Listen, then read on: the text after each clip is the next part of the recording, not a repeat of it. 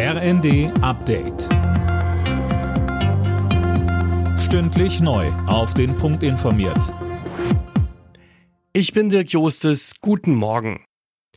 Auf dem US-Luftwaffenstützpunkt Rammstein beraten die Unterstützerländer der Ukraine heute über mögliche weitere Waffenlieferungen.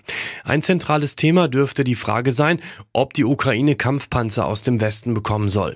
Sönke Röhling vom neuen Verteidigungsminister Pistorius kamen da am Abend neue Töne. Er sagte, dass die Lieferung von Leopard-Kampfpanzern nicht davon abhänge, dass die USA auch welche liefern und Deutschland werde schnell darüber entscheiden. Er hoffe noch heute. Grundsätzlich bleibe es beim Schulterschluss mit den USA, was immer das heiße.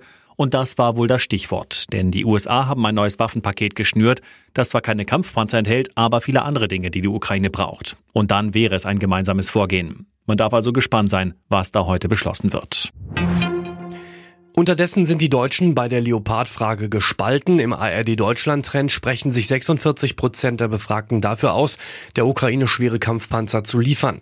43 Prozent sind dagegen. Der Rest kann oder will sich nicht festlegen.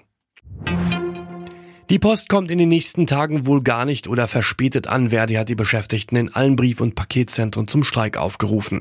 Grund, auch die zweite Runde im Tarifkonflikt ist laut Gewerkschaft ohne Ergebnis zu Ende gegangen. Rudi Völler wird Sportchef der deutschen Fußballnationalmannschaft. Das haben die DFB-Gremien beschlossen. Am 1. Februar wird er die Arbeit aufnehmen und damit einen Teilbereich von Olli Bierhoff übernehmen, der nach dem frühen WM aus in Katar zurückgetreten war.